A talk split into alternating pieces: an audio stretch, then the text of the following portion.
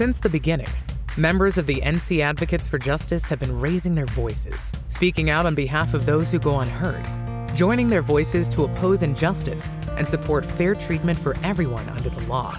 With this podcast, Voices of NCAJ, we'll listen to those members, lawyers, and legal professionals who founded the organization, whose dedication and energy kept it going and guided it through growth, change, and challenges.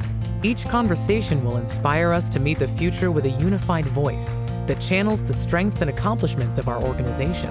Welcome to Voices of NCAJ.